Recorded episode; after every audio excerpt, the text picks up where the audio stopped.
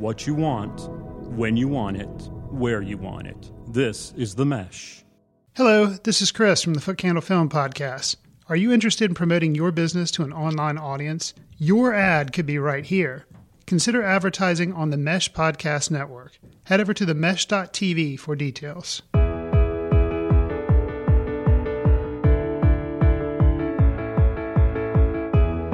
Hello, everyone, and welcome to the forecast. We are your connection to the who's who in the game of golf. We hope to make you laugh, learn, and win and grow your golf IQ. I'm your host, Allen Burton, Director of Instruction at the Allen Burton Golf Academy in Lake Hickory Country Club in Hickory, North Carolina. I want to thank our listeners for joining us this morning. Find us on the mesh.tv. And if you're interested in being a sponsor of our show, please reach out and email us at info at themesh.tv for information on sponsorships. We're available on all your podcast platforms Apple iTunes, Spotify, Stitcher Radio, iHeartRadio, and Google Play. So be sure to check us out on all of those podcast mediums. Uh, we're produced right here in Western North Carolina, and I cannot be more excited about the guests that I have today.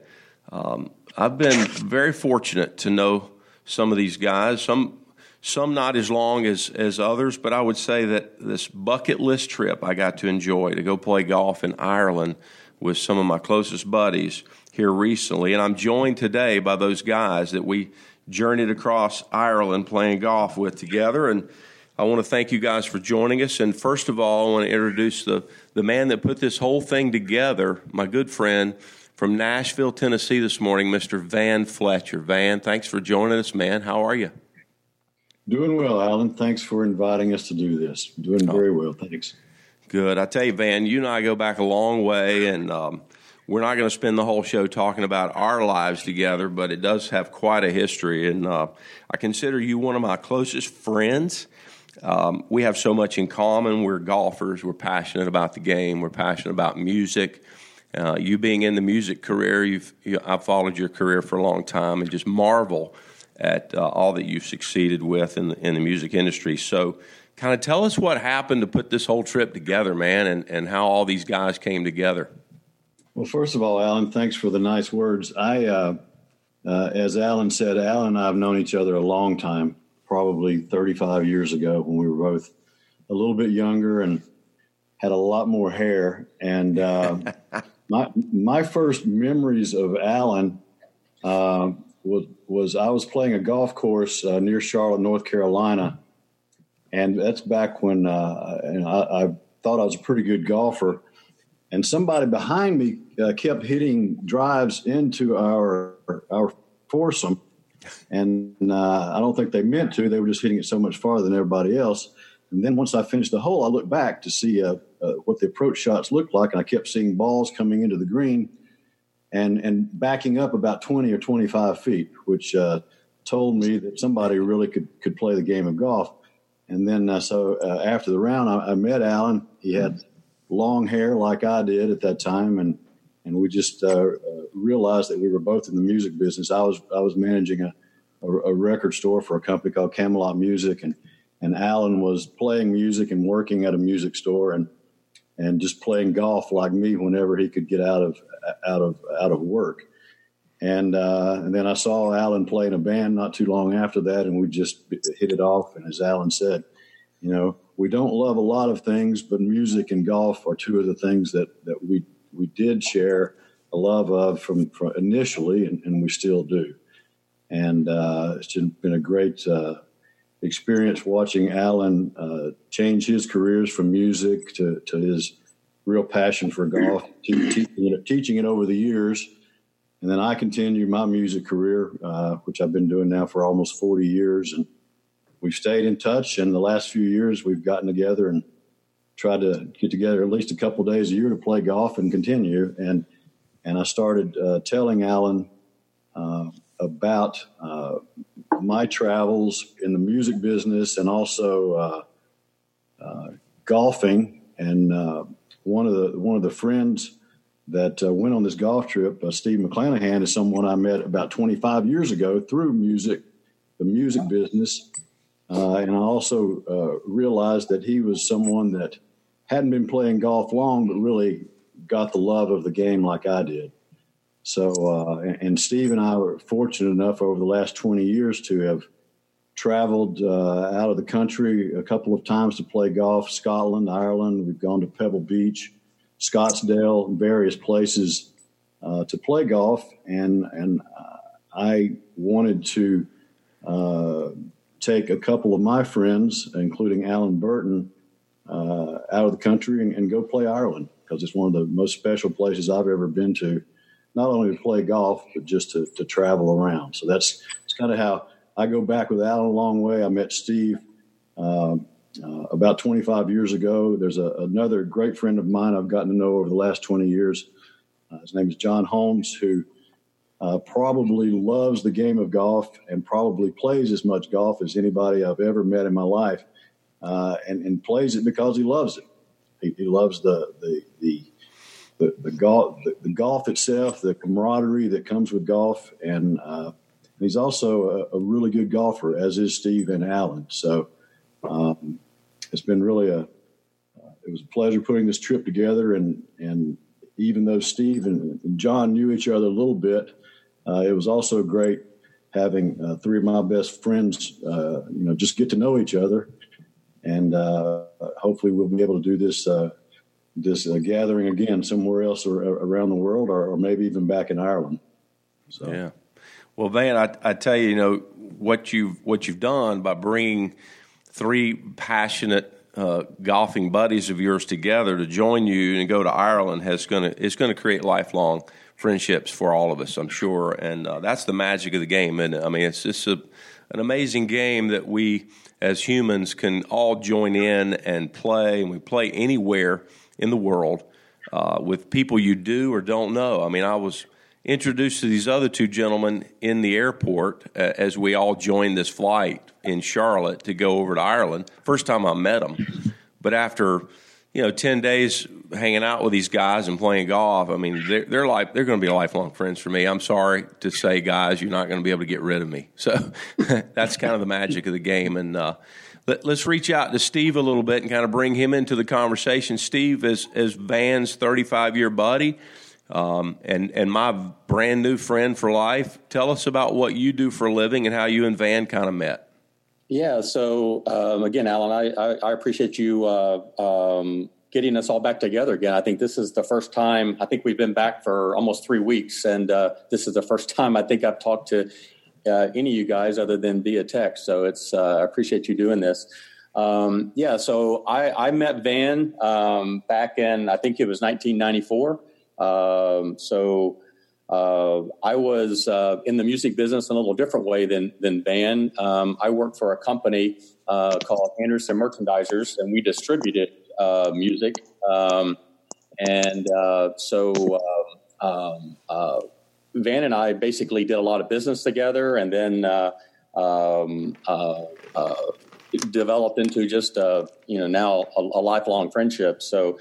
Um, and and Van Van's probably the one person really responsible. I, I didn't start playing golf till I was 28 years old. Um, yeah. I recently celebrated my 60th birthday, and I probably in the last 30 years have played more golf than and, you know I've made up for a lot of lost time, uh, but not, not playing as a kid. But I was I love golf. I was just um, I was a good bogey golfer. I think until I met Van, and honestly probably got my first real golf instructions from from Van, and uh, um, um, ultimately now I've got you know down to a single digit handicap. So um, so I actually enjoy probably golf more just because I can play a little bit better. And uh, uh, but Van was probably very instrumental. Um, uh, well, no, no doubt was very instrumental in uh, helping with, with my golf game. So. Yeah, I was really impressed with, with your story and how your golf has really progressed. And I think with with meeting a golfer like Van, and Van does this, he brings people into the game. He brings people into, uh, and, and, he motivates people in a really special way. Van's motivated me a lot physically in my health categories that I'm I'm trying to address. I think thank Van a lot for that. Uh, he does that with people. He brings the best out of people. He he probably did that for your golf game. He said, "Hey, look, you you want to get better at golf? Here's how you do it. This is what I did. You know, you got to work hard at things you want to be good at." and that's kind of the neat trait that Van has. Uh, so his his artists that he represents in the music business are blessed because I know he's bringing the best out of them every day. And uh, that's kind of what I was impressed with you is that Van said, you know, when you first met uh, Van, you know, he said Steve was like a bogey golfer and wasn't really all that good, but he said, man, he started getting lessons, working on his game, and now he's single digit, man. He's he's as good as we are. I said, that's fantastic. Well, he signed us up in some golf tournaments, and I was uh, had this uh, fear of failure and embarrassing him. So uh, um, um, he so shamed you into getting better. yeah, that's awesome. Well, listen, thanks again for joining us on the on the uh, on the podcast this morning. I know it's you guys are all busy, and this means a lot to me that you'll take a little time out uh, to talk about our trip. And let's bring this final guy into the fold here, Mr. John Holmes, also from Nashville, Tennessee. You know, Steve, you're over in Alabama this morning, aren't you? Uh, yes, I am. I'm in Florence, Alabama. Florence, Alabama. So John's over in Nashville, and John, you know, um, you guys, I guess you and Van met playing playing golf. It wasn't music that brought you guys together; it was kind of golf, wasn't it? Yeah, Van and I met at. We were both members at Legends Golf Club in Franklin. Uh, he liked to play early in the morning. I liked to play early in the morning. Uh, we played with uh, one of the coaches for the Nashville Predators, the NHL team and he and I started playing together. And he is Van is one of those guys. If, if he's got such a laid back, easy personality. Uh, he's sneaky good at golf, though. I mean, and, and that you got to watch your pocketbook in that regards. but uh, he is such a just such a truly nice guy. I mean, you just can't not like him. Um, and so I've always enjoyed playing golf with him. Um, over the years, we played for quite a while. I actually work for the Parks Department here in Nashville, and uh, I oversee all the revenue producing facilities, which includes six golf courses that uh, are truly outstanding. Uh, we've had an incredible summer. It's been very hot, but uh, yeah, we put in the new uh, hybrid Bermuda greens at three of them, and the results have been just incredible. Uh, but Van now he likes to come out. Part of my job, I, I like to make it part of my job, is about 6.30 in the morning, we'll head to the golf course ahead of anybody else. We'll get on a cart and we'll get done in about two hours. Um, so I'm at work by 9 o'clock. And uh, that's after I pay him for losing uh, in our little betting game. Uh, but uh, we play as often as he's in town. The problem is he travels too darn much. Yeah. So uh, that kind of hinders me because he's he's a go-to guy when he's in town. I know I can get out in the mornings and play with him. So he and I truly love golf, and it, one of the things I enjoyed about this trip, I'm not a music guy at all. Not, I mean, I like music, but I listen to music. I mean, it's I, I have no music history or knowledge. Um, it was very enlightening to listen to each of you and you know as you came up through music and Van I've always known he was in the music business but I learned a ton just being on this trip more about him too so yeah uh, overall this was and and Ireland was one of those places uh, that I had always wanted to go um, so we had a it, it was an incredible time and I really enjoyed it and like you said now I've got two more lifelong friends that uh, I can count on. So that's that's really neat. Yeah, very very cool opportunity. Certainly with with music and with the game of golf, you know this this trip brought a bunch of really uh, common grounds together, and um, and like Van said, I think this will be something we'll want to do for many many years to come. So I just want to encourage the other golfers out there, our listeners, to you know, embrace this opportunity to get your buddies together and and go on a trip. I mean, it's uh, it's pretty common to go to Myrtle Beach and play golf. We've done that. Van and I have done that many, many times. Pinehurst, play some golf, get your buddies together, go. Uh, but if you can get yourself together and get out of the country and go to Ireland in particular, certainly that's I'm speaking from experience because I haven't been to Scotland, I haven't been to England I've heard numerous stories, and I know some of you guys, uh, I know Steve and Van both have been to uh, Scotland uh, as well as other countries, but you mentioned how Ireland was going to be a better time than Scotland. You said the weather's probably going to be a little better in Ireland, it's going to be a little colder in Scotland. Um, but you're, you're going to have opportunities to see some amazing golf courses. And the golf courses that we played, guys, were unbelievable. We played eight golf courses. Every golf course was on the ocean. And that's kind of what I want to get into now with the golf courses a little bit. You know, we played some amazing golf courses. Uh, let's kind of go through the trip a little bit with our listeners and let them know they can look some of this stuff up on the internet and see these golf courses. Uh, we're going to start out, Van. You know, you put this trip together. You used uh, Pioneer Golf. We'll have to give them a little plug. I know they did a great job helping you coordinate this trip, but uh, you could not have really coordinated this trip better, Van, in terms of routing uh, golf course selection, timing. Um, so kudos to you for knowing how to put this trip together and really carving out a fantastic journey. So let's talk a little bit about that, Van. I know with uh, you're always seeming to be the leader of the pack when it comes to putting these golf journeys together. Uh, had you used Pioneer Golf before, or is this the first time for you using Pioneer Golf? No, I, I had not used Pioneer Golf before. They've been around a long time. Uh, I had used uh, a couple of uh, when I when I went to Scotland and went to Ireland before. I used two different companies um, for those trips, and then Pioneer was uh, was somebody that I had just kind of read reviews of, checked them out for quite a while, and uh, decided. And then I had conversations with uh, three different companies and, and chose them for you know various reasons: ease of getting in touch with, ease of you know, quick response. Uh, the price, the price, obviously, because it, it's it's not it's not cheap. You know, going uh, anywhere to play golf, even in the United States, if you go to uh, uh these resorts. Uh, so that that was part of it as well. So just different variables that I looked at before I, I chose Pioneer. And then once you know, one thing about going, especially to Scotland and Ireland and places like that, is is uh, they're very destination points for for golfers. So you have to plan, you know, probably a year ahead, year maybe ten months ahead. Yeah. To uh, to to do these trips and and then coordinating with you know with with the friends that want to go and there's others that didn't want to go on this trip um, but doing a foursome or two foursomes or three foursomes is is really the optimum way to go for for uh, golf and, and for just accommodations and travel and all of that. So, yeah. Uh, but basically, what, what I did was I, I went to my uh, short list of people that I wanted that I that I knew I, I could spend a week or a week and a half with, uh, not only playing golf but but hanging with, which is important, and uh, and and I really started putting together uh, a trip to Ireland just just because I had gone there before uh, on business. I had done uh, a, one golf trip about 15 or 16 years ago, and Steve was part of that.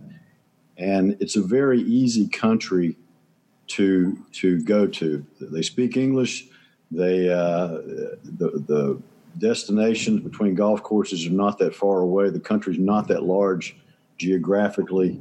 Uh, anyway, uh, as Allen mentioned, uh, the, the weather and the golf, the weather's a little bit better. The golf courses are, are generally always in wonderful shape because they do get a lot of rain. Uh, and and the weather's warm enough uh, for for the, uh, everything to grow. That includes the fairways, but it also includes the rough, as we found out. Yeah. But uh, but you know, just uh, like I said, trying to find the, the right time of the year. You want to go in the late spring, summer, uh, maybe early fall, uh, unless you do want to go and play in 40 degree weather, which I don't yeah. care to do. I, li- I, like to play in 60 degree weather, 65, 70. Uh, that's that's comfortable for me, and uh, I know it was for the guys as well. So that's kind of how uh, we chose Ireland, and, and, how I came about choosing a, a company to help us. Uh, and you don't have to use companies, but if you've never been, it, it's really better to use them and pay the extra money to them to organize it, to uh, make sure everything uh, works really well, checking into the golf courses, the hotels. There, there, there's no snags with these companies. They're very professional and they're very connected and they know what they're doing. So yeah, absolutely. Well, we started our journey on a Saturday evening out of Charlotte. Uh, we boarded a plane. It was a, a, flight for you guys to come out of Nashville down to Charlotte, but we all joined into uh, you know a single plane going over from Charlotte to Dublin, and that's that's where we landed. You know, it was like a seven and a half hour flight over, I think, and with the time change. There's a five hour difference in time from, from Eastern Standard Time, and for you guys, an additional hour on top of that for a total of six hours difference. But uh, yeah, that's what we, we probably recommend too if you're putting a trip together. Allow yourself a little bit of time once you land and get over there to acclimate yourself to that time zone and and maybe not get off the plane and go play your first round of golf, you know, right away. So we we landed in Dublin. It was seven thirty that morning. We got out of the plane, out of the airport, got a rental car pretty quickly, and next thing you know, we're on the wrong side of the road driving around in Dublin. So, uh, Van, I want to tell you, you, you, did an amazing job driving, by the way. John, you, you did a good job when Van let you drive. And uh, Steve and I handled a good bit of the navigation. But, uh, you know, that's the good thing about it. You can get the, the Google Maps, get you around over there. I know Van mentioned having to have printed maps when you went over many, many years ago. And I can't imagine what that ordeal was like trying to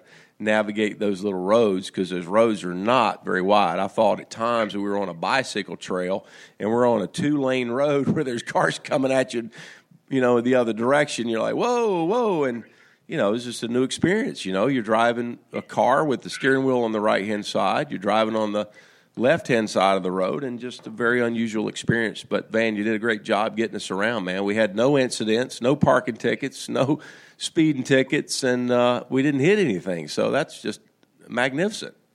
Good job, man. Um, so we get over there, and, and, we're seeing Dublin. You know, kind of our first day. I, I, I, was introduced to a little app in my phone from Van. It showed how many steps we took, and guys, I calculated we walked over seventy miles playing eight rounds of golf. So that's how much walking we did you got to be prepared to walk when you go over there, don't you guys? You don't, you're not really going to be taking carts a lot. So uh, that, that, was a big well, deal. Allen, we, we, we were doing what, 17 to 17,000 to 20,000 steps a day? Oh, yeah. Yeah. I had 22,000 was my top day on steps, and that's about a little over eight miles uh, per day. Um, you know, I had a little issue with my feet, and I want to thank Steve for all the band aids that I robbed out of his band aid kit for uh, had it not been for your band aids, man, I don't know if I'd have made it because uh, I probably used up a full box of your band aids on my toes. They were pretty pretty bad after round two. Um, I, I, did discover a little product in the pharmacies over there, the Compeed. Uh, one of the caddies told me about it. You can put that over your blisters, and man, without those doctored up feet, I don't know how I'd have made it, man. Thank you much for the band aid, Steve. but uh, that was that was probably the biggest challenge for me because I hadn't played eight rounds of golf in a year, and I couldn't tell you how long, much less walked eighteen holes. Um, so I'm I'm back into the rhythm there, and, and really enjoyed that that whole process.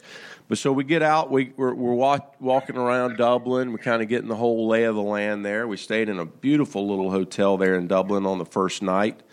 Um, like to send out a, a, a, little thank you to Patty for uh, making sure you know, all of our luggage got stowed correctly when we we first arrived at uh, I believe it was called Bush Buswells Hotel there in Dublin. Like to recommend them. Great little place.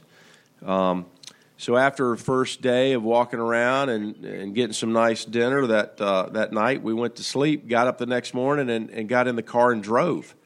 Uh, we we headed southwest over to Killarney and um, played the, the, Dooks Golf Club on day one. So, what was you guys' basic impression of Dooks Golf Club? We'll start with John. And John, what do you what did you think of Dooks? Well, before we go to Dooks, I think you missed out on one of the highlights of our trip was the Guinness tour.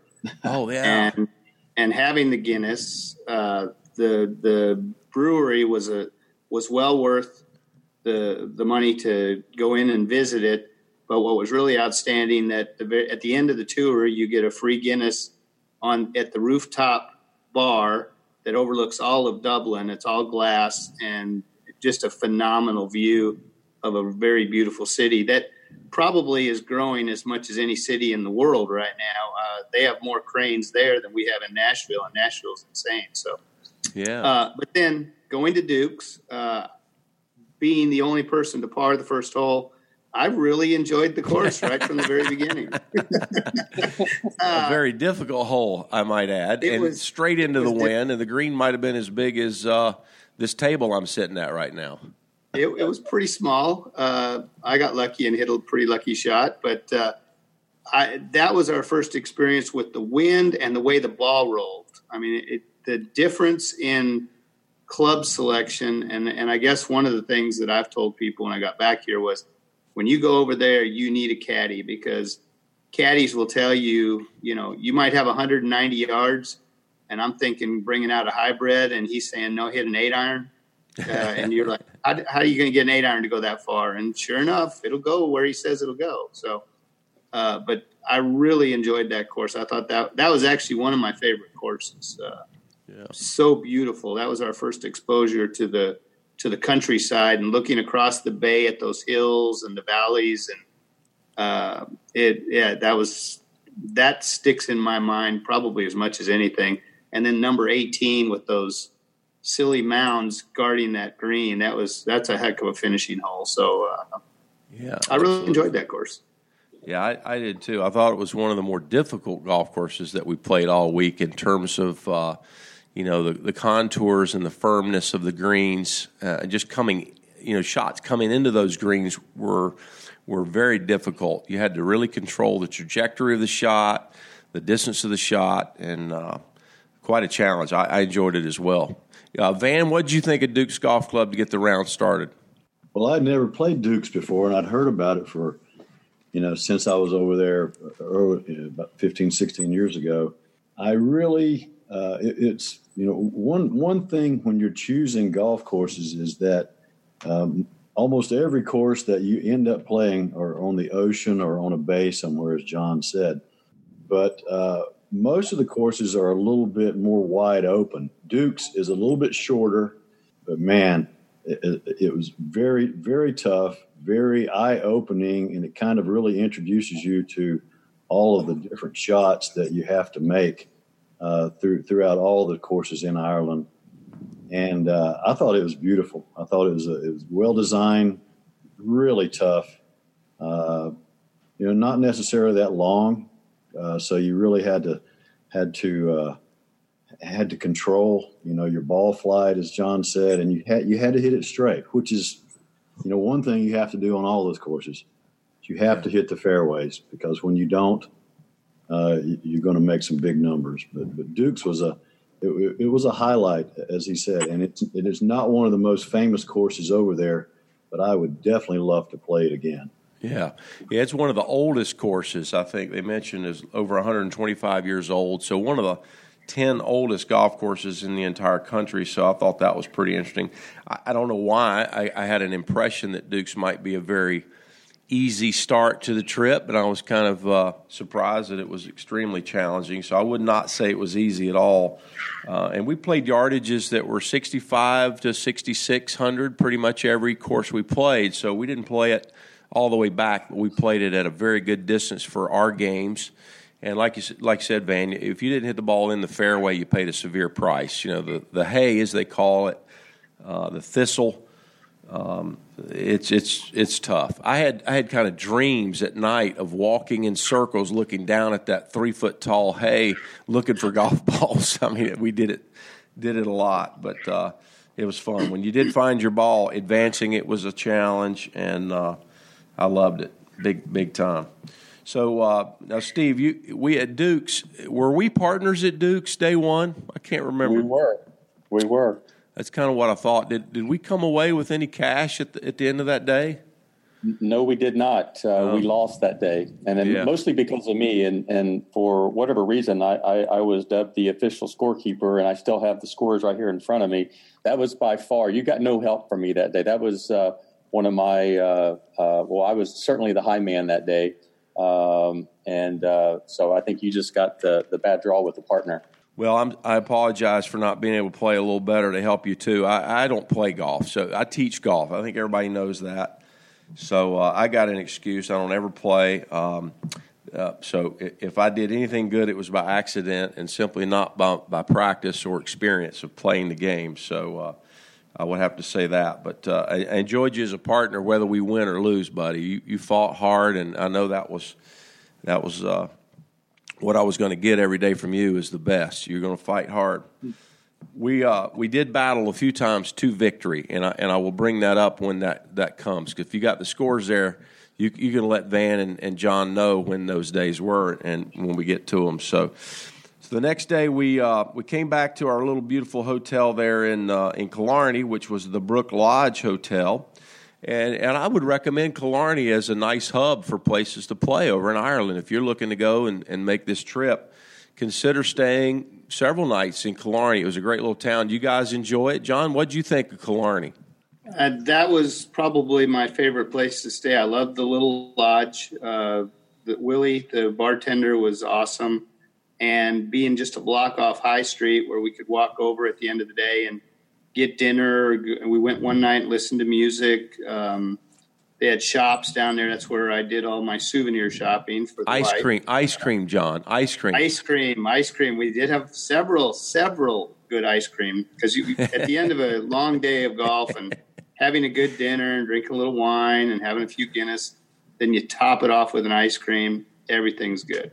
Yeah, man, and uh, and good uh, and good jewelry store there to buy a few gifts to bring back home to the ladies. I know you and I got into the jewelry store one evening there in Killarney and and brought back a couple of gifts and uh, maybe even into the uh, the department store there. What was the name of that department store that we went into that had everything? The sweaters. Was that Quills? Was it Quills? Quills. Yeah, good memory. Yeah. Yes, very yeah, good. Quill, Quills has everything. We, we, were told by the hotel that hey, yep, Quills has got it. Steve, did you well, did you ever secure your? Stores. Yeah, what's that? There were actually three different stores. One was just all wool items. Yeah. And then souvenirs, and then there was a jewelry store. So yeah, they they they they had the whole market covered. Steve was on a mission to find some uh, uh, extremely high quality uh, Irish linens to bring back, and he was told that Quills had them. Steve, I think Quills was probably what not not uh, not stocking those items at the time. They they they they, they were not. Uh, again, it was very high high end linen, and uh, they had some very quality linen. But uh, what my wife was uh, um, wanting was they did not carry, but was able to find it online and um, get her taken care of. Well, that's good. I'm glad to hear that because you had you had probably as much of a trauma to deal with as anybody could ever expect on this journey. I know I came out of the uh, of the room one evening after showering, ready to go to dinner, and, and the look on your face when you explained to me what had happened was was scary, man. You said to me, "My life just changed in the last few minutes," and your wife had a traumatic accident while we were in Ireland. You want to tell us about that a little bit? I know you've had your hands full as a result of that. Yeah, so I think it was um, day six of, of our trip. Um, um, we we had played golf. Uh, we were uh, was downstairs waiting to uh, uh to go to dinner, and I get this text from her uh, that she had fallen. It was an emergency. Please call. And uh, so as I called, um, someone answered her phone, which happened to be one of our neighbors. She had fallen um, rescuing our new puppy. Uh, we live on uh, Lake Wilson, and uh, she had fallen, um, slipped off the steps, um, fell, uh, uh, broke her ankle, severely broke her ankle, uh, compound fracture, um, and um, so she had she had surgery the next day uh, for uh, her broken, severely dislocated ankle, and uh, so yeah, that was uh, was a was a bit traumatic, and and certainly um, I think that day and the next day, uh, my my golf probably suffered. I probably wasn't. Uh, um, um, my head probably wasn't with um, with you guys as much playing golf, but I do appreciate you guys helping me get through that because it was very, very difficult, very uh, hopeless feeling, um, um, not being able to be there for my wife. And yeah. uh, uh, but fortunately, her mother got there uh, within um, a few hours, and um, uh, told me to uh, enjoy my, my my last three days, and I could take over for her when uh, when I got back, which is what I've done for the last couple of weeks. So, yeah. so her prognosis is good. She just um, she's on a on a scooter. Uh, still can't put any weight on her ankle, but uh, um, hopefully she's on the road to recovery. But uh, yeah, it was. Um, um not not a good text to get that kind of got kind of news. But fortunately, she was. Uh, it probably could have been a lot worse, and she's doing much better now. So thanks for yeah. asking, Allen. Well, absolutely. We're all we were all concerned. You know that that's a very serious uh, injury, and I saw, you know, some of the text photos that you sent of her uh, scars and so forth after surgery, and I, I'm really want to extend our our best to her and all the recovery that she's going to be going through here over the next several weeks and, and to you as well. It's a serious situation. So we were just having a good golf trip time, and I, was concerned that, uh, you know, maybe that you were going to have to fly home or, or deal with that. And fortunately, she was kind enough to let you stay and hang out with us, but uh, that, that was terrible, certainly. Um, probably the only blemish on the trip for sure. You know, we had a, such a good time. But um, moving on to the next day, you know, we we got to uh, play a really interesting golf course. I thought Tralee was day two. We went up to uh, kind of the, uh, I guess it was uh, a little bit more westerly and a little bit more northwest to get to Tralee, an Arnold Palmer design course. I think Van, you and Steve had played up there before on your your journey to Ireland earlier. Is that correct? Uh, yes, we'd played there before, and and I think I don't know if it was the first one or the only only course that Palmer had designed over there, but yeah, but uh, just a really it was, beautiful. It was his first archi- first uh, course design outside the U.S. Um, okay. Yeah, but, and just beautiful golf course, beautiful terrain. Uh, you know, great, uh, just a great experience. I really enjoyed it before, and and uh, uh, really had a really had a good time up there. Yeah, I think our weather was spectacular uh, there at Tralee. I don't think we got a drop of rain that day. I think the weather in general for our entire trip was great. We had some days better than others, but I, I remember Tralee being somewhat normal winds, maybe some 15 to 20 gusts, but not severe. And 62 to 64 degrees. is pretty warm um, and sunny, you know, for the most part during the entire day. Would you guys agree that that was one of our better weather days at Tralee? Oh, for sure, Allen, and and and the and, and our scores reflected it. Um, our average scores that day was an 81. Um, our average scores while we were there were 84s. Um, so we were three shots better than our average. That was our lowest average round day, and I think you're right. I think it was the golf course, the conditions, um, uh, were probably the best that we had during the trip. Yeah, and, and it was before my blisters too. I think the blisters kind of took place on day two, so uh, a, little, a, little, fresh, you know. And early in the trip, I think I shot what seventy nine was my was that what I shot? Van shot seventy six. Mm-hmm. Yeah, yeah so I, that's my lowest day. I had a seventy six that day. Uh, you had a seventy nine that day. Yeah. So yes. uh, yeah, I think the weather and just the freshness, the early part of the week, and, and the golf course itself uh, led to some really good scoring. So that kind of is a testament to uh, to our ability if we're not playing in some gale force winds. Allen. Yes, John. We do need to point out that that was the first example of a course where if you tend to miss the fairway, not everyone shot a good score that day. um, we we weren't going to say anything, John. I, I, know, but I, I think the listeners need to know that this was an example of a course that if you well all the courses there if you miss the fairway it's really hard to make a par yeah and uh, i had a lot of trouble making pars that day yeah yeah getting the ball in in the short grass is certainly the key over there and, and it's not about how far you hit it is it really it's it's just getting it no. in position yeah well i hit plenty in the hay myself so i, I can attest to that um, finding the ball would be the first challenge, and the second challenge, once you did find, and caddies were, I thought, amazingly good at helping us find golf balls that were hit out of position. And uh, what was interesting, I think somebody else mentioned this too, is we didn't find a lot of other golfers' golf balls when we were looking for our own. You know, usually you're looking for a ball, you find two or three others, but we didn't find a lot of other golf balls. So apparently the caddies are good at helping players find balls, and they're just not left laying there in the hay, you know. But uh, so after Tralee, we we come back to the hotel. We get up the next day and we travel a little bit uh, further away from the hotel for day three. And I have to mention this course as being one of my visual favorites is Old Head Golf Club in the very southern tip of, of Ireland down near Cork. Uh, wh- what do you think of that one, John? You know, in particular, what about Old Head for you? Well, it, it had several uh, special memories for me. One, we shared uh, my spreading of my my mom's ashes there because she yeah. was Irish, and that was something that uh, I appreciate you all sharing that experience with me. Um, but that's the course since I've been back. That's the one I tell everybody: go online, go to their website, and hit that flyover view.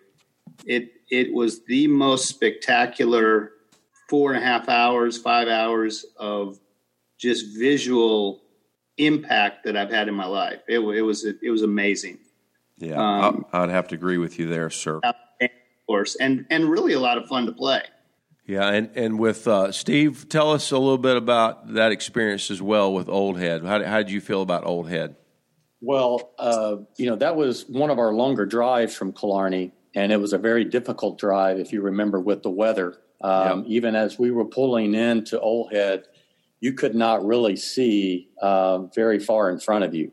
And in fact, as as we got there, um, they were telling us that we may be delayed for a bit because uh, they were only allowing members, as the members obviously knew their way around and could basically play in the uh, in the what was a very dense fog. Yeah. Uh, and and I remember when we got to the driving range, um, you literally could not see, you know, 10 yards in front of you. By the time we finished our little warm up session, it was like the fog lifted. And by the time we got to the first tee, the sun was out.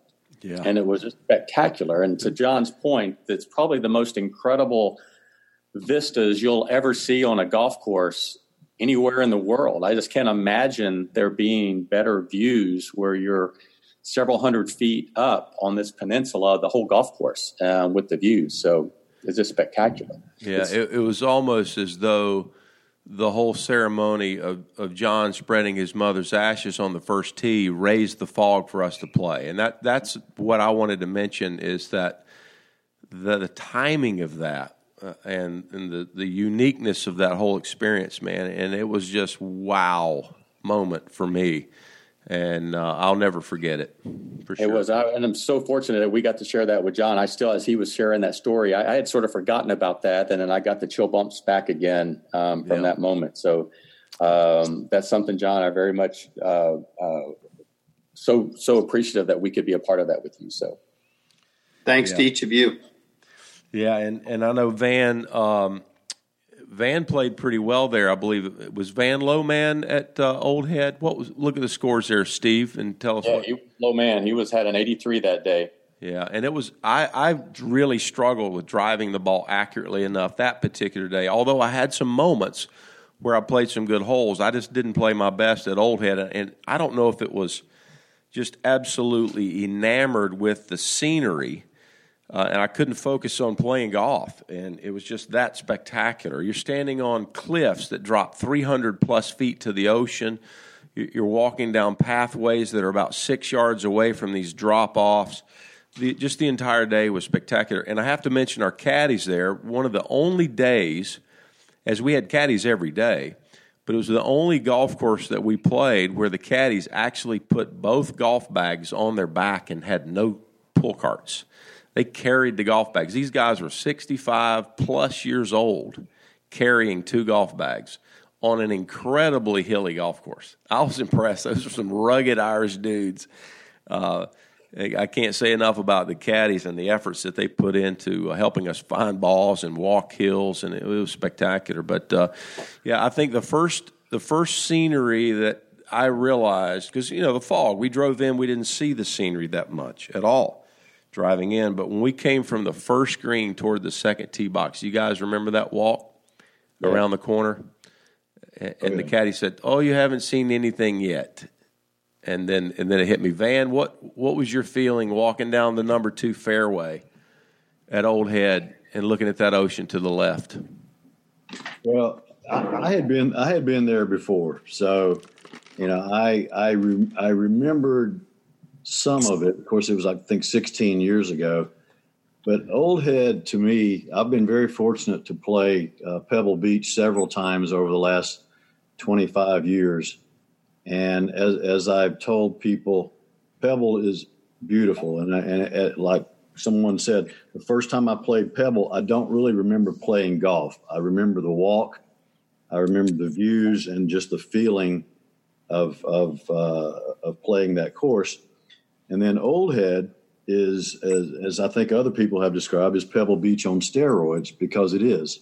Mm-hmm. As Steve said, the, the cliffs, the views, just the the beauty of the the flowers and all the vegetation is just very very colorful. It's almost like you know walking, you know, a golf course in a garden or, or in a uh, a nursery. You know, just all these different vegetation and colors. That's what I I love about Old Head. It's it's a really good golf course. You know, just as a golf course. But then you you've got the ocean surrounding. You've got all the vegetation and the beauty of it. You've got a lighthouse up on the hill that is always visible.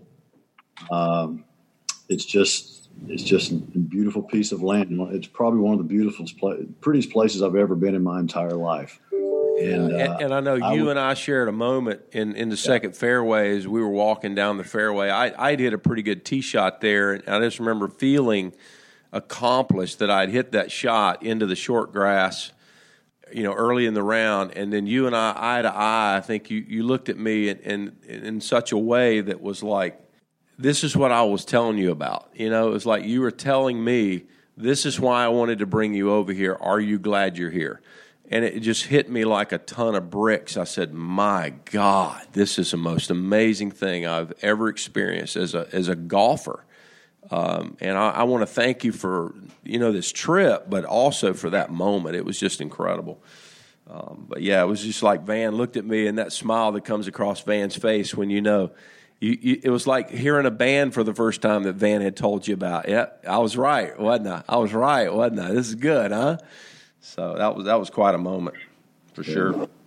Um, so you know, after Old Head, it's kind of hard to think that we could top that, you know. But then we go the next day to one of the f- most famous golf courses by name uh, in Ireland, in, in its world famous Ballybunion. We drive about an hour or so up north and play Ballybunion.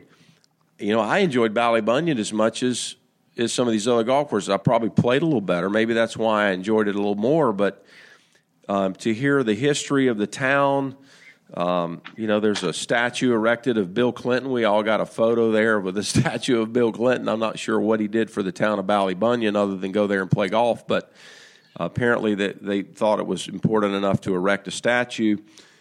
Um, but I, I, had a great time there. What do you, what do you think about Ballybunion, Steve? I mean, give us some insight there with the scores. How did we how do we fare at Ballybunion as a golf group? Was um, um, our our second lowest round on average was at Ballybunion. I think our weather was pretty good there. Yeah, um, it was great. Uh, and, uh, and we were all very pretty consistent that day. Um, in fact, it probably the uh, most consistent were our scores that day were all between 80 and 85. So, um, yeah. but uh, yeah, spectacular place. I mean, again, I think to your point, it's um, when you know when a, a, lot of people have heard of Ballybunion. Um, and uh, it's certainly one of the more famous golf courses uh, in Ireland or Northern Ireland. So, yeah, by name, I think Tom Watson had brought Ballybunion to the limelight a little bit when he won an Open Championship and mentioned in his his uh, award ceremony as he was getting the claret jug, he mentioned. If you have not been to Ballybunion, you have not played golf. you have not seen golf. So uh, they they've adopted Tom there. I saw a poster in one of the local retail stores downtown that said "Welcome Home, Tom."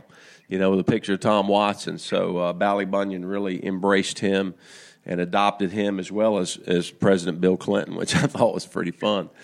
Uh, but uh, Ballybunion was special for me. I enjoyed my caddy. He had we had a mutual friend, uh, golf instructor friend, And uh, with the exception of him accidentally, you know, trying to get away with my rangefinder at the end of the day, it was it was a spectacular day. But I did I did get to the caddy shack and and retrieve my rangefinder. It was it was an honest mistake, I'm sure. So I had to mention that. But uh, you know, after that, after going uh, through the through the round, we got over to a special little bar. John, tell us about that little deal. Why did we go over and have a drink at the bar uh, after Ballybunion round? What was that all about?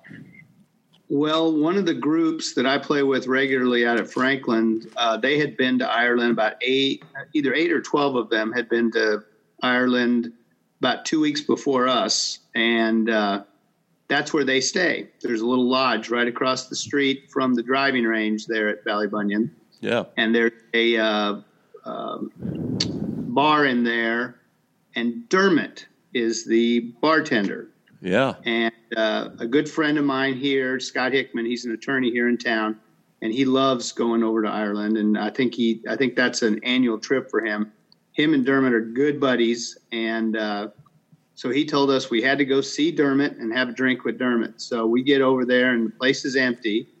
And I asked the lady at the front desk, you know, is Dermot working? And I guess Dermot does a couple things because he was out doing something with the rooms or something but he came in there and uh, we all had a Guinness or uh, I know I had a Guinness. I'm not sure what everybody. You might have had a Heineken, yeah. uh, but we all had a Guinness with uh, with Dermot there at uh, the lodge, and uh, they had the Irish whiskey up there on the shelf. But I think it was like 190 200 dollars a bottle. So we we just we decided to stick with we stuck with the the Guinness on that day. Yeah. So Steve was telling us a little bit about that uh, about that Irish whiskey. I think what was the scoop on that, Steve? It was pretty special stuff there that they. It really was. I think it was Midleton, correct? Yeah, that's correct. Yeah. yeah. Pretty interesting. A lot, a lot of great uh, alcoholic beverages uh, there, but I, nothing more prominent in in all of the establishments where where uh, libations are consumed is is the uh, is the Guinness. I mean, it's just everywhere. And uh, man, I, I, wish I had bought stock in Guinness after seeing that because that, that is an amazing presence there in, in Ireland for sure. Um, so next day, you know, we, we get out of uh, Ballybunion with a beautiful drive, and Van took us on a journey uh, up the coast there uh, out of Ballybunion. I don't know if you guys remember that, but the, the cliffs and the road back was spectacular on the way back from Ballybunion after we got out of the out of town there. And then the next day, which was Friday on our trip, we, we drove about an hour and, a, and 15 minutes or so up to Waterville Golf Links. I remember that drive was where we came up the little country road and ran up on the two bicyclists there, you know, in the in the fog and the rain, driving up that little rode through the uh, through the countryside. There it was a pretty spectacular uh, little countryside road, and here these two bicyclists trying to ride their bicycles. They must have been I don't know fifteen miles from civilization. It seemed in the, here we come upon two two little folks on a bike trying to ride. You know, it was a pretty spectacular ride in. And the wind was blowing, and the rain was raining. Yep. And it was basically a mountain pass that they were pedaling over. yeah. Yeah, it looked like you'd need to be a goat to make your way up the road, and here they were on two bicycles. But uh, it was about ten feet wide. Yeah. So, what is your overall impression, uh, Van, of, of Waterville? Anything in particular that sticks out in your mind about that particular day? Well, Waterville is just a great layout. I mean, it, it's a it's a it's a golf course that it's probably a little bit if you if you play a links course in the U.S uh, Waterville, Waterville is probably a little bit closer to to the U.S. links course than, than any other ones that we did play. Uh, so in that in that aspect, uh, it's a little bit uh, I want to say easier visually for me anyway. Mm-hmm. And uh, I had played it before, although it was a long time ago.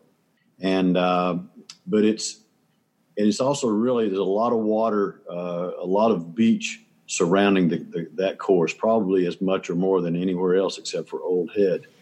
Uh, yeah. But I just think it's a beautiful piece of land. You know, no question. I mean, and the and the ocean is obviously bordering the majority of fairways, but it didn't seem to have didn't it, to me it didn't seem to have the elevation above the sea uh, as much as maybe Old Head, obviously, but uh, it was it was closer. You were closer to the beach and closer to the ocean on a lot of those holes. Yeah, so you're just feeling, looking at the beach as you're playing most of the courses, and again, it's it's it, probably an easier course to walk than than some of the ones we had done earlier in the week, for sure. Which was nice because that was the fifth day of of playing golf and, and, and walking, as as you guys were saying, 18, 20,000 steps a day. So, yeah, I, I, really enjoyed it. Waterville's just a just a really beautiful, nice, uh, nice day on the on the links for sure. No, I highly agree.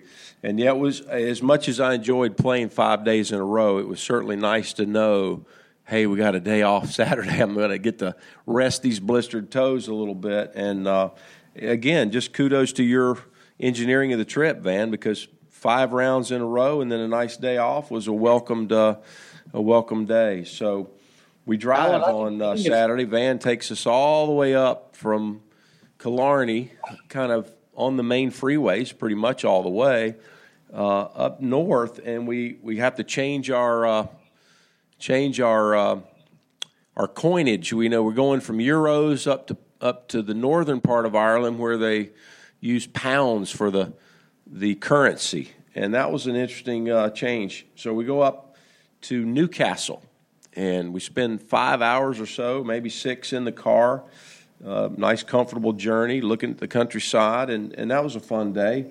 We get all the way up there, and we find out we're staying in this place that looks like a castle. And uh, we stay at this place called the Slieve Donard Resort and Spa, a four star facility. Um, I, I, was blown away to see this place. How about you guys? Van, what did you think of Slieve Donard? Have you ever stayed there before, or was this your first time in that uh, hotel? I had never stayed there before. Usually, the hotels you stay in are, are small, not a whole lot of rooms. I knew when I was booking this trip that uh, you know, obviously I checked everything out online, as you can do now, and I, I knew it was it was beautiful. It was a big hotel, had a lot to offer, as you said. Uh, I did not realize that it was basically a few steps from the golf course that we were going to play the next day. So that was that was a, a nice surprise. But uh, it, it, was, and, and the hotel also had air conditioning, which most yep. hotels do not have uh, over in Ireland or, or anywhere else in that in the UK. So uh, yeah, just a beautiful place, and uh, uh, it was uh, it, it, was even better visually when we got there and looked at it than it looked online for sure. So yeah, my roommate for the for the two night stay there at the Slieve Donard was Captain Steve, and that, that's where I got into his band aid stash a little bit. But uh, what do you what do you what are your thoughts, Steve? I think you and I both sh- shared uh, a couple of comments about the the bathroom and the showers in particular. But man, was that shower not an amazing experience? It, I, I, I tell you, uh, have, having been fortunate to to be in Ireland, have been in Ireland before, in Scotland and and England I, I have I have just and and other parts of Europe. Um, what you tend to find when you're, as Van touched on, you know, the the rooms tend to be very small. Um, this was not the case um, in uh, where we were staying. Uh, the other th- other thing to your point, Allen, is that I had never felt that kind of water pressure anywhere I'd ever been in Europe before. so uh, um, it was uh, um, I think to Van's point, it was a, a pleasant surprise, and the, like I said, the accommodations there were just first class. So it was uh, um, a perfect place to stay with the golf course we were going to play the next day. You know, it's just exactly. incredible. Exactly, and and John, I know you roomed with Van. Anything in particular happened over in your guys' room that was was worth mentioning? Uh, I enjoyed the air conditioning. That was yeah. nice. Uh, yeah there were, you know, it, while it's cool over there, it still doesn't cool off a whole lot at night. And so all the rooms had fans, which were nice, but having a little air conditioning was a nice thing. That that was true. I mean, it was a four star resort. Yeah. Um, and it it was truly uh, top notch. It was it was very nice, and their breakfast was awesome. So, and that yeah. was one of the things I, I enjoyed at all of our places that we stayed each one of them had just incredible breakfasts. So yeah, you guys are the food. You guys did did a lot of uh, damage on the smoked salmon uh, con- uh, quantity over there. I think smoked salmon was pretty good in in the breakfast bar over there, wasn't it? Well, Steve definitely liked the smoked salmon. No question. We put some, Had it put at least some, once a day. Put some smoked salmon away for sure. Um, I mean, just in general, the food I thought was spectacular a whole trip. You know, fresh seafood every night if if that's what you wanted, and uh, I think everybody was pleasantly pleased with with all of our uh, all of our food. So after uh, after a nice night stay there, and uh, we get up on Sunday, we get to play one of the best golf courses in the world. I think um, on our trip, you know, we had again so well planned. Sunday afternoon, we got to sleep in a little bit Sunday morning and played Sunday afternoon. Uh, Steve and I got to head over to the to the golf shop early and do our shopping. That's where I spent the most money. Steve, I don't know about you, but I spent some coin over there in the golf shop there at uh, Royal County Down. Uh, hurt the bank account a little bit, and um, what a great experience that was. I mean, we're in a golf shop in the number one golf course outside the United States, ranked by Golf Digest in 2018, I believe, Royal County Down. And we're in the golf shop, and it was the golf professional assistant and just you and I. It was like we had a private showing of of the entire inventory of their golf shop. What an experience! What did you think about that? Oh, it was it was like I said, it was it was spectacular. One, obviously, uh, um, this was probably the the most famous golf course that we were going to play during our trip, and and to to get there, and um, I, I think that morning, I think that the course was only open to members. That's the reason that we That's didn't right. see anybody there. Um, and uh, that's where I had that's where I had saved all the the gifts I was bringing back for our other buddies and so forth. That's where I was going to uh, uh, to do it. So it was an incredible experience there to be able to almost have uh, um, sort of uh, you know a private shopping experience in one of the you know best golf courses um, in the world. So um, and uh, uh, it was spectacular by, by far. Uh, um, I, I am I am Irish, and I had always been looking uh, for places in Ireland to uh, to have my wife spread my ashes someday. And and clearly, uh, what I found there at Royal County Downs that's that's where I would want part of my uh, my ashes to be at some point. So Wow. spectacular place. No, I agree with you. I think it was a really magnificent experience, and to start it off so spectacular with that private showing of the golf shop. They had one of the best golf shops in terms of inventory selection. Um, to me, I'm, I'm kind of picky when it comes to shirts and apparel and items, and they just had the color schemes that I like. And yeah, I, I went a little overboard there in the golf shop, but I tell you, I have no regrets. That place was amazing, and the golf course was just as spectacular. Um, you know, we started off.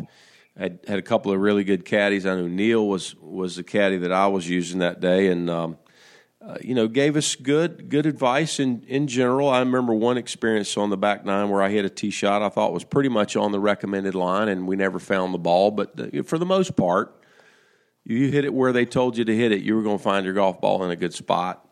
Um, so, Allen, they didn't know how far you could hit the ball. That was the problem. well, I think that's probably maybe a little bit it. I actually hit after the whole day. He didn't think I could hit it that far, and I finally hit one in the center of the club face, and that's what happened, right? I'd been You- you skanking it all day, and then and it caught one solid, and it went a little further than he thought I was capable of hitting it, probably. But uh, that's that's what I would think happened. Um, but yeah, spectacular day. I mean, I did drive on the little short par four there coming in. I, I hit a driver, and it rolled right over the center of the green on a par four, and uh, felt like a little a little bit of a unfortunate situation. But uh, hey, what are you, what are you going to do? You know, hit the shot I meant to hit, and actually drove it over a par four green. So that was one of my highlights of the trip for for me. Um, so what do you what are your main takeaways from Royal County Down, guys? I know we all took a picture there on the ninth fairway, which is a pretty spectacular vista looking down over that. Uh, uh, hotel, the town. I mean, that picture was just amazing as we're looking behind us. The the ocean, the mountains in the background, I think is called the uh, Mourne Mountains, and uh, that was one of my very favorite pictures of the whole trip was the four of us standing on that vista looking back. What will that go down in, in your mind, John, as one of the one of the mem- moments of the trip? Definitely that that picture in particular, and and I can I don't have it pulled up on my phone, but yeah, that's that was one of the best pictures we took. I guess what I would say just real quickly, we were so fortunate the first five days. It would rain, but it wouldn't rain while we played golf. Uh, Royal County Downs was our first experience where we actually had to put on rain suits, and, and we got a little bit of rain with the game, but not enough to make it uncomfortable. It, it was a it was to me the perfect exposure to the elements, and that course was just so spectacular. And like you said, the the views were were outstanding. So no, that that was one of my that was one of my favorite days. Yeah, I agree. Um, you Van in particular, what do you what are your thoughts about Royal County Down? I know you played it before. Did it uh, did it exceed your expectations uh, from your memory from the previous time? Well, I, I, actually that is one that I had not played before. Oh, okay. Um, I've just always heard of it, and obviously it's, as you said, it's ranked as the, the number one course outside of the U.S. and has been that way on and off for a long time.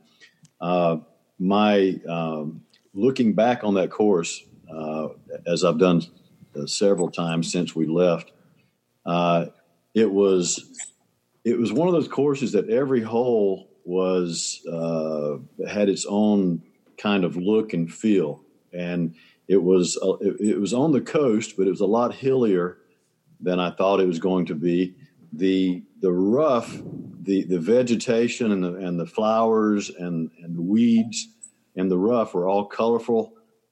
Probably the hardest rough, I guess, because I hit in it several times, but probably the hardest rough to uh, to hit a ball out of once you hit it in um, that that I we played over in Ireland. Yeah, and it was just beautiful. It was spectacular. I did not play well that day, but I really enjoyed the round of golf, uh, e- even not playing very well. And uh, that's not an easy thing to do with golf sometimes, but for that course, uh, just because of the beauty of it and, and the, the way that they design the, the holes, and I, this course was designed, I'm sure, hundred and some years ago, uh, just absolutely beautiful. I will definitely, that's one I definitely want to go play again there is some uh, local knowledge involved and just the sight lines. Uh, as you say, Allen, you just want to see it again. You want to play it again uh, and get another chance at it. Um, yeah. Just beautiful course, beautiful piece of land, and and just uh, really enjoyed it. Yeah, I, I, feel very fortunate to have the opportunity to play it for sure because it's. I mean, it's it definitely has to be on your on your list if you're going over there. Um, you know, we had good caddies that day. I think pretty good. Uh, they've been doing it a long time. I think the guy I had was Neil. He mentioned being a caddy there for 26 years or so, but started when he was a very young man because he wasn't an older guy. He was kind of in his 30s, upper 30s, but uh, he'd been doing it a long time since he was a little boy, and uh, that was that's always enjoyable. They give you pretty good information if they've been doing it that long. Um, but uh, just in particular, a really special day to be out there with you guys on that golf course, and I'll never forget it. That picture on on number nine just kind of brings it all all home for me every time I look at it. So never forget it. So then we get uh, we get the opportunity the next day to go over to the Island Club. And I believe it was Monday's round Island Club. We had to check out of the Slieve Donard and head back down to Dublin. Uh, and we checked back into Buswells down there in, in Dublin. And um, the Island Club was really kind of out there a little bit. I, I was uh, impressed. It was very similar in, in a lot of ways, but uh, you know, you know, as the as the trip kind of goes into the back or, or, to the rear of my mind, um, one of the things that sticks out about the Island Club was the fact that we played eight straight par fours on the front nine without seeing a par five or a par three, which is very unusual. And uh, that sticks out a little bit. I think I hit the ball pretty well at the Island Club. I had a very good young caddy and uh, one of my better ball striking days. Still not a great scoring day, but I think I hit the ball pretty well for the most part that day. So that sticks out a little bit for me.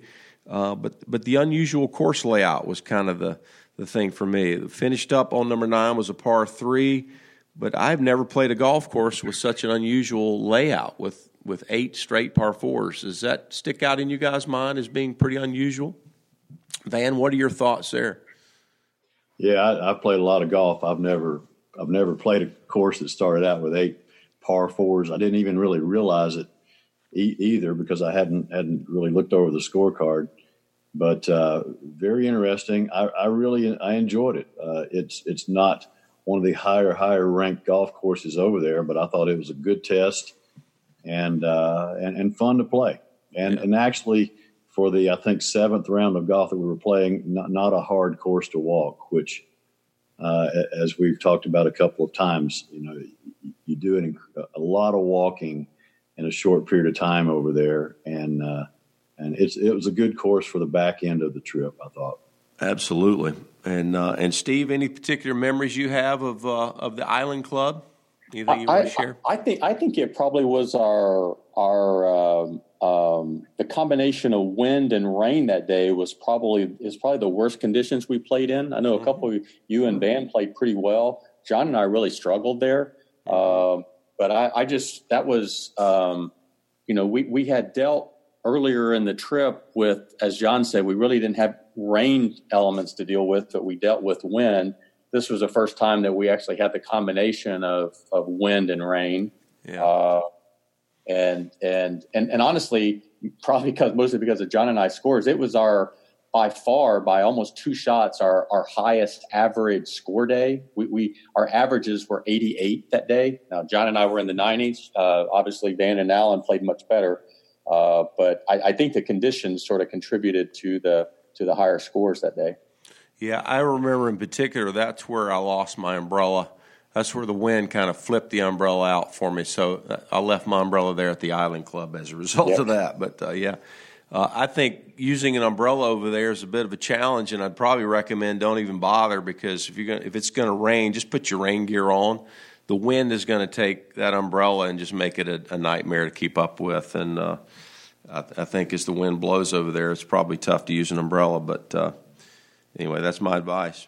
But uh, moving on to the very last day of our trip, I know uh, for me, I was exhausted, uh, but still ready to play another day. And I, I, remember bandaging up my toes there. I didn't even get a chance to hit balls on the range that particular morning for the final day. But uh, our last day at Portmarnock was kind of special for me in that one of my golf students, Elliot Grayson, had just been over and played uh, the British Am there uh, this year, and he had given me some insights to the golf course from his experiences and shared with me one of the holes had a fairway. It was like 14 yards wide.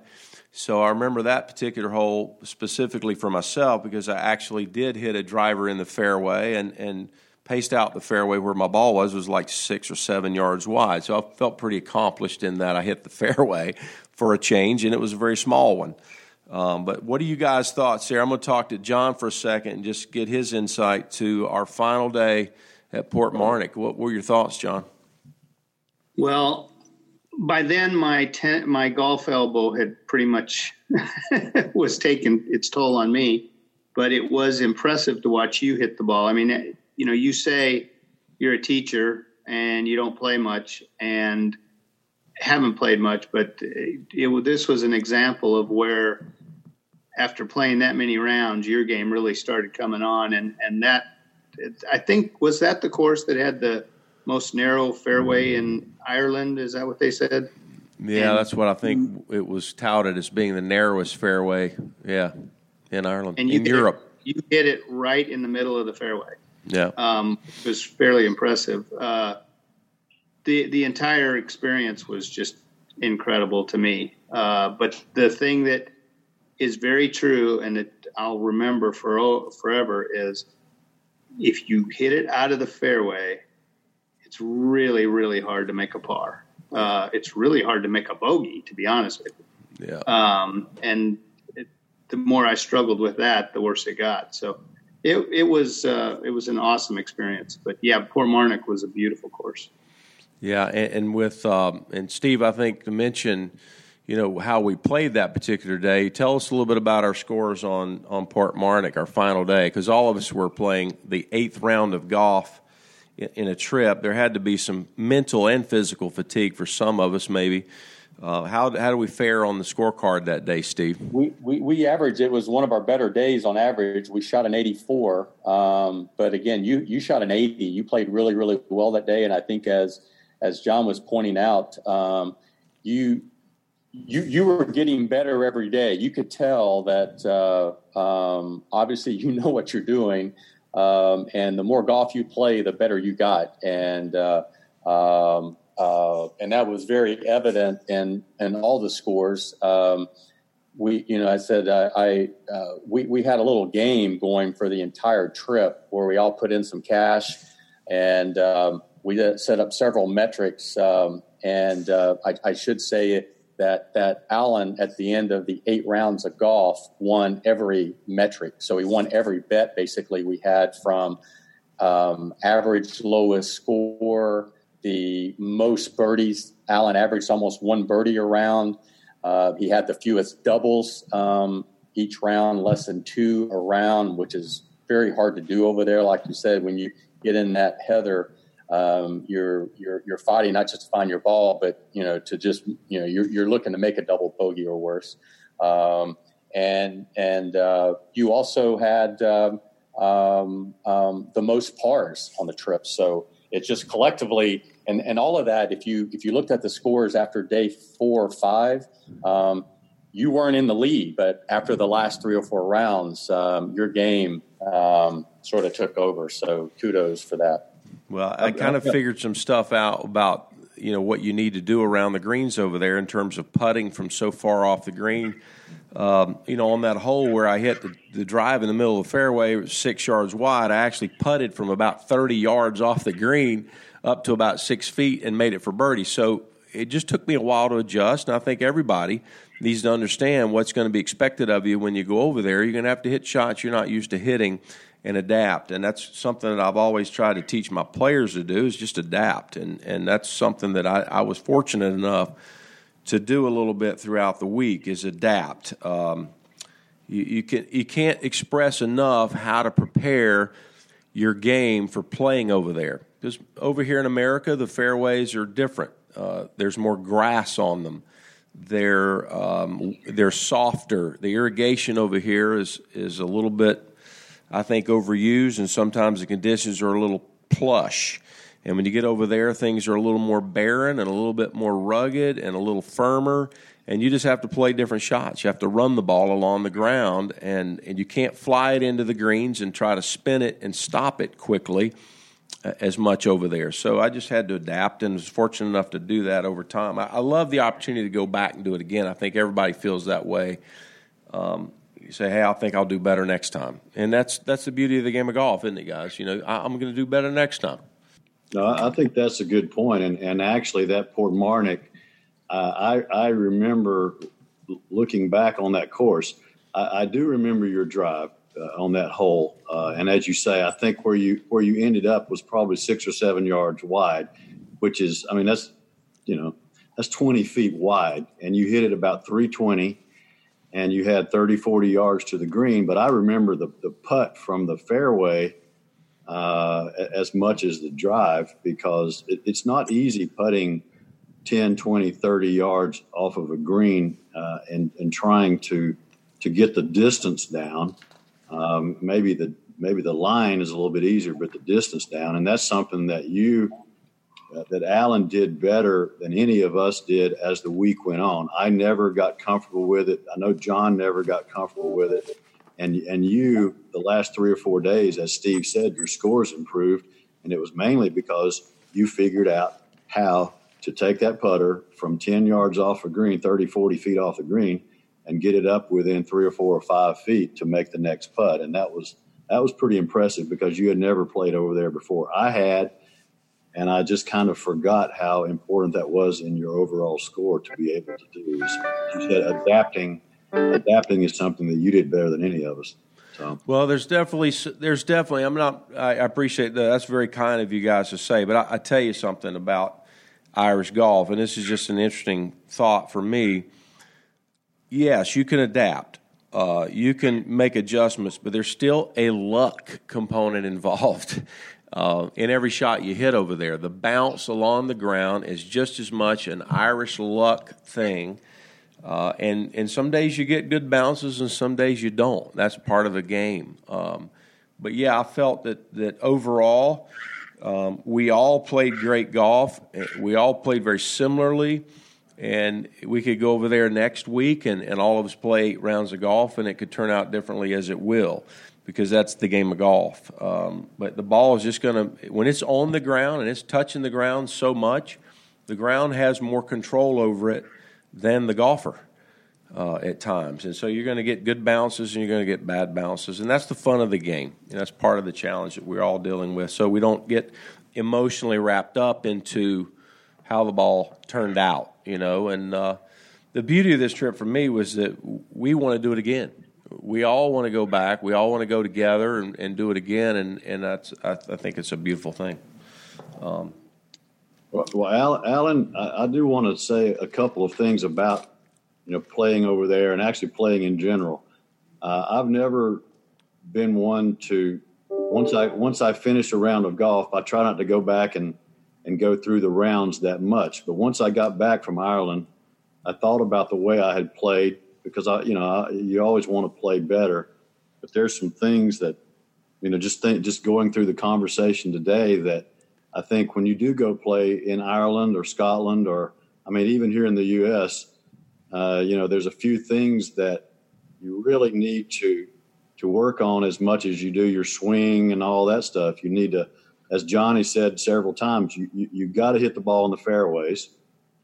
Uh, the the rough over there uh, and I the rough this trip I thought was a lot harder than the trip uh, several years ago because I think they've had a lot more rain over there this year than they normally get.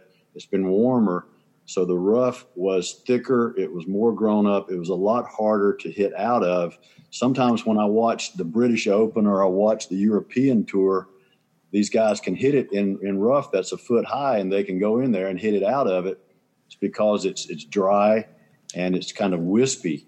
Uh, this rough was really thick and, and, and damp and wet, and, and you could not control the ball at all. Even if you could get the club on it, you could not control the ball on it. So that's one thing that I, I took back. I should have hit a lot more, you know, three, four woods off the tees, uh, even on 400 yard plus par fours, just to get it in the short grass. You know, the other thing is once you get in the short grass, hitting into these greens, you're much better off being short than you are hitting it on the greens and bouncing it over the greens. You have a much better chance of getting up and down for par than you do if you hit it long. Once you hit it long, it can go it can go over the green into some into some real heavy rough, or if you pull it or push it, it's just going to go down hills and, and, and end up no telling where.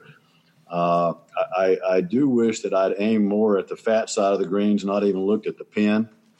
Uh, you know, I, I, wish that I had practiced putting from the fringe in the U.S. before before I went over there a lot more because I generally chip a lot over here uh, from the fringe. Even if I'm two or three or four feet off, I chip a lot. Over there, you really need to putt it, and and I'm not very good at it, and I realized that coming back as well. And the only other the only other thing that I thought about my swing was I usually swing at 85, 90%, maybe even 100%. You, you really need to swing at about 75% over there because mm-hmm. the, the spin, as you alluded to earlier, the spin on the ball with the wind behind you or into the wind, you need to learn to hit that 70, 75% swing to reduce the spin. I think, I think you'll, you'll catch, you'll gain two or three or four strokes a day if you can figure out how to do that and, and like I say, practice it before you go over there. Uh, so those are the few things that that I thought about when I got back as I was thinking about how I could have played better and how I could have beaten Allen if I had done those things, but I did not do them. So we're definitely going to go back again and and, yep. and give it give it another shot. Yeah, well, I, I love those statements, and every one of them uh, you're spot on, Van, because that's what the game requires over there is to is to play it lower with less spin, lower speeds, and uh, it's a big adaptation for us as American golfers going over there and learning how to play those shots. It was it was fun. It was a fun challenge for me for sure, and I can't wait to go back. Um, you know, as we look at the end of our our journey, we we get out of there, guys, and uh, and uh, you know what else can be said? We had eight magnificent golf courses. We had great food. We had great fun. We had great memories. We come back better people, better friends, better golfers, uh, better visionaries of how we can improve our games. Uh, what else can be said about that trip? But uh, I can't wait to do it again. And I know it's it's probably time to wrap our show up. We've gone over a little bit. Some of you guys are busy and probably need to get on with your day. But uh, let's go through a, a couple final comments from each of you. I'll start with John. And John, just give us some final thoughts of things that you take away from this trip, and uh, and what can you share with our listeners about this experience? The I guess my biggest concern going over there, I'm a fair weather golfer. It was an interesting experience to I mean the first 5 days were phenomenal. I could go if, if I could have that weather every time I go, I would be I'd fine. Being exposed to what we were the last 3 days gave me a taste of what it is and while it's a challenge, it's still it's still incredible and to be able to spend time with friends and you know we'd go out to dinner. we'd you know, we, we spent a lot of time together, got to know people that, that we didn't know as well. I mean, in this case, I didn't know you at all. I knew Steve just a little bit from having met him at the lake, and Van, I've known for a long time, and I got to know him even better. So, it, this type of a trip is really a bonding thing for me. I mean, golf was awesome, uh, but the bonding that you get out of it, I think, makes it that much more worthwhile. Yeah, very good. And Steve, how about yourself? What are some final thoughts from your side of this trip? Something we touched on very early on, um, um, and, I, and, I, think it's probably worth emphasizing. You know, we only stayed what three different places. Um, so we were in Killarney for five days, and it was a good home base. And I mean, I highly recommend that to people, and it's something that that you know, kudos to Van for structuring our trip this way. It did cause us to drive a little more, but but it's certainly much easier to, to drive an hour than it is to pack up, load your van up, move again. So, you know, I highly recommend trying to stay sort of central, you know, centrally uh, locate um, during your trip because it's much better to stay fewer places and drive a little bit more than it is to pick up and move every day. I would hate to do that. Um, so Van uh, organized this trip perfectly, I thought, that way. Um, I, I, also I had been to Ireland before, had never spent time in Dublin, so it was quite a treat to fly in and out of Dublin and sort of even base out of there on our on the front end, the back end of the trip. Um, that's something I certainly would want to do again, as you know, as well as probably uh, spending a little more time in Northern Ireland and in the Belfast area. Um, but you know, it was a, a great trip, um, and um, you know, you guys almost made uh, the golf sort of secondary to be able to spend time with you. So um, it was a blast, and I look forward to do it again with you guys. Likewise, I really feel the same way. And Van, yourself, final final comments on a on a trip well played by Van Fletcher. Uh, kudos to you, buddy. What are your final thoughts on this journey that you you put together for us all? Well, I mean, everyone said it. I mean, the golf is amazing. The the views are incredible. Uh, the the actual scores are never what we want them to be. Um, but as I get older, uh, and you know, and realize that my best scoring golf days are, are probably behind me, or definitely behind me. Uh, just just the experience and and I, I, don't I don't have experience of hanging out with with uh, with, with guys, and you know, a couple of you guys don't live near me, and I don't see you very often. But just I just enjoyed the whole the whole experience of hanging out, playing beautiful golf courses, uh, eating some great dinners, the food, you know, the Guinness at the end of the day. Um, uh, I came back. I, I, wasn't tired. I wasn't exhausted. I, I was really just refreshed just mentally, uh, you know, besides my golf game, which I, I, am working on, I learned some things as I mentioned about my golf game that I'm that I that I am working on already. That'll make me a better golfer. You know, and I want to do it again. I don't want to wait another ten or fifteen years to go back. I'm not going to. Uh, Yeah. uh, and uh, we'll definitely start working on another trip soon. I, I loved everything about it. Fantastic. Well, I tell you guys, uh, I would send uh, my sentiments parallel each of your sentiments. It was a very special trip. I want to thank my wife uh, for giving me the, the privilege to go. She's very selfless in that she let me do this. Uh, she'll probably never spend the kind of money that I spent on this trip going, so I have to say that. Uh, I want to thank Van for inviting me and giving me the opportunity to join you guys on a trip of a lifetime. And uh, until next time, guys, I want to say I love all of you. I can't wait to play golf with you. I can't wait to see you. Uh, all the best to you and your families. And in, in the future, let's look forward to more birdies and pars uh, on the journey of life and golf. Thank you so much, guys. Have a great day. That ends our show today for the FORE! Cast. And I'm your host, Allen Burton. I look forward to next time when we'll have someone on that's hopefully going to share some insights to the game of golf and recommend you take a journey of a lifetime. Enjoy. See you next time, guys.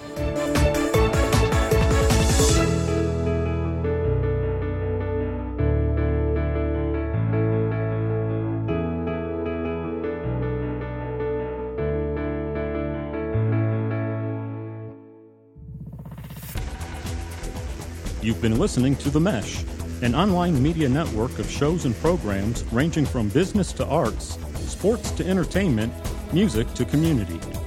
All programs are available on the website as well as through iTunes and YouTube. Check us out online at themesh.tv. Discover other network shows and give us feedback on what you just heard.